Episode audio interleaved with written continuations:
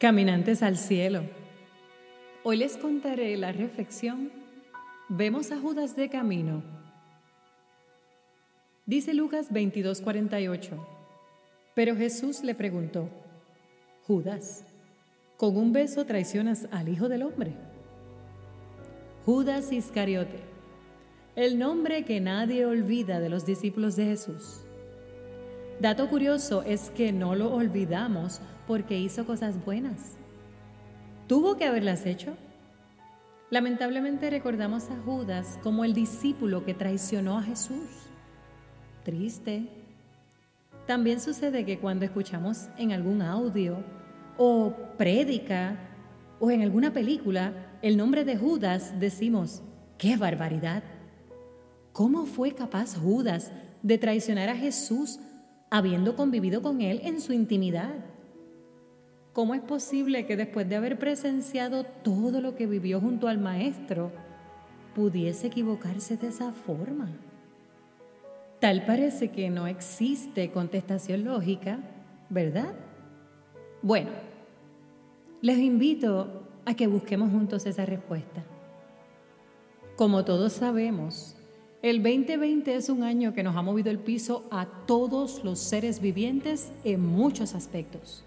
El mundo entero ha sufrido desastres naturales, escándalos en sus gobiernos, caos económico, pandemia del covid diecinueve, entre muchos otros eventos que yo podría mencionar. Pregunto, ¿cómo hemos reaccionado ante esos eventos? Tranquilos, no me contesten.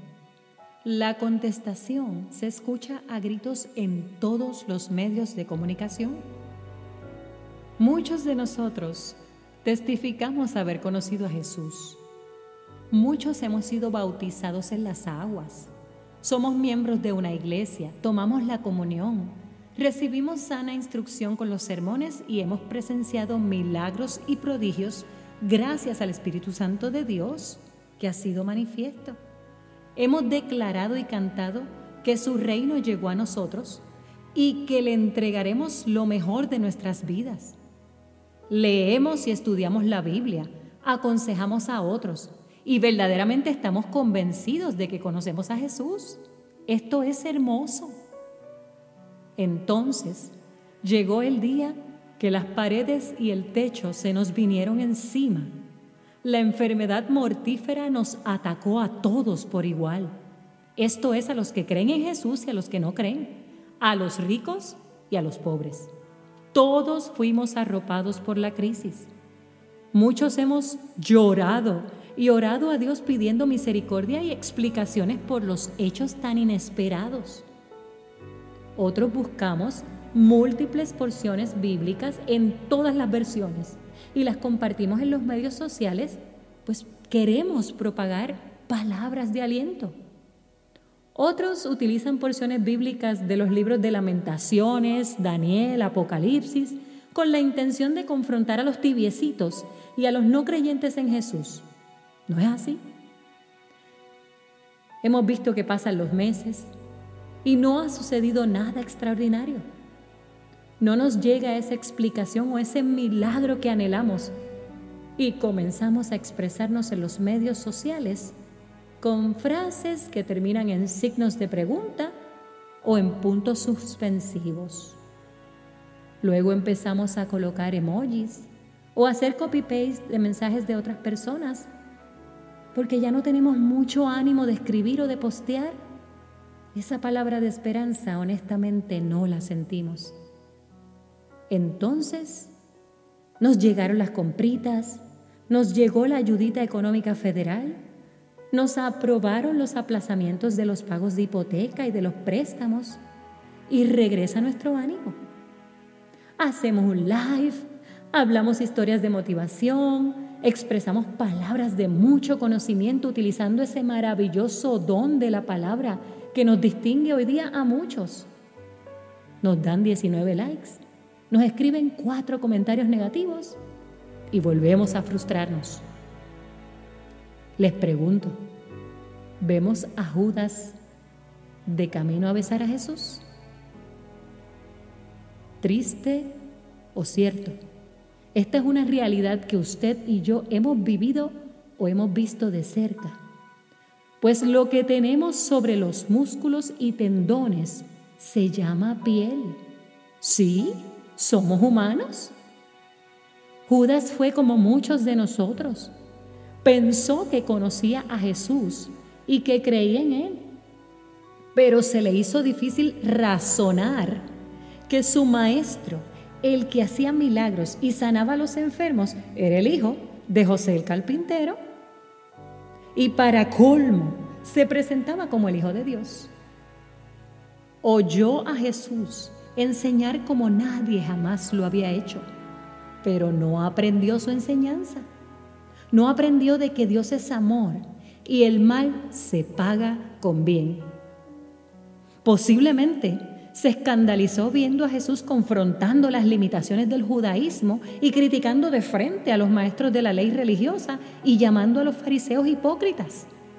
Pero Judas no se percató que su maestro tenía autoridad que provenía del Espíritu de Dios morando en él para que hablase la verdad. Tampoco concibió por qué Jesús contaba cuentos difíciles de interpretar y predicaba utilizando acertijos. No comprendió que la palabra de Dios le llegaría a su entendimiento mientras más desarrollara su comprensión espiritual. En el libro de Lucas, en el capítulo ocho, Jesús lo dijo muy claro.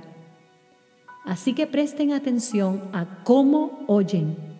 A los que escuchan mis enseñanzas se les dará más entendimiento, pero a los que no escuchan se les quitará aún lo que piensan que entienden. Judas no entendió cómo Jesús se tornó en una amenaza para Satanás y sus demonios, siendo un hombre manso y humilde que hablaba palabra de cambio y de transformación. Judas pretendió que Jesús amenazara y causara caos. Judas se decepcionó porque su líder no formó un batallón para derrocar a los romanos del poder y no destruyó a los opresores de los judíos ni de los pobres. Pero Judas tampoco se dio la oportunidad de aprender a amar a sus enemigos sin amar su pecado. Se avergonzó de que su rey no tenía ni carroza ni palacio, no usaba vestidos ostentosos y no repartió riquezas materiales a sus seguidores. Pero Judas no observó que Jesús sació su hambre y su sed espiritual, que los enseñó a recobrar identidad y su autoridad como hijos de Dios, para que nada en sus vidas fuese imposible. Entonces pasaron tres años. Se apretó la desesperación de Judas y posiblemente fue movido bajo frustración y coraje, queriendo hacer reaccionar a Jesús para que éste entendiera que esa no era la manera lógica de actuar.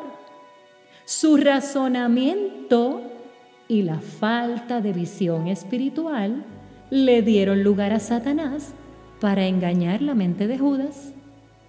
Entonces, vemos a un Judas actuando bajo sus pasiones y bajo emociones. Dice la Biblia en Lucas nueve, Jesús le dijo: no se puede pertenecer al reino de Dios y hacer lo mismo que hace un mal campesino, al que se pone a arar el terreno y vuelve la vista atrás. Los surcos le salen torcidos. Judas se dejó llevar por sus dudas y pensó que traicionando a Jesús hacía lo correcto. ¿Cuántos planes y desenlaces de crisis creamos en nuestra mente bajo puro racional y cero guianza espiritual? ¿Vemos a Judas de camino a besar a Jesús? Cuidado, línea gris sobrepasada, invadiendo terreno peligroso. Caminantes al cielo. desean saber cómo interrumpir a Judas para que no bese más a Jesús. No te pierdas la segunda parte de esta reflexión. Los espero. Bendiciones en extremo.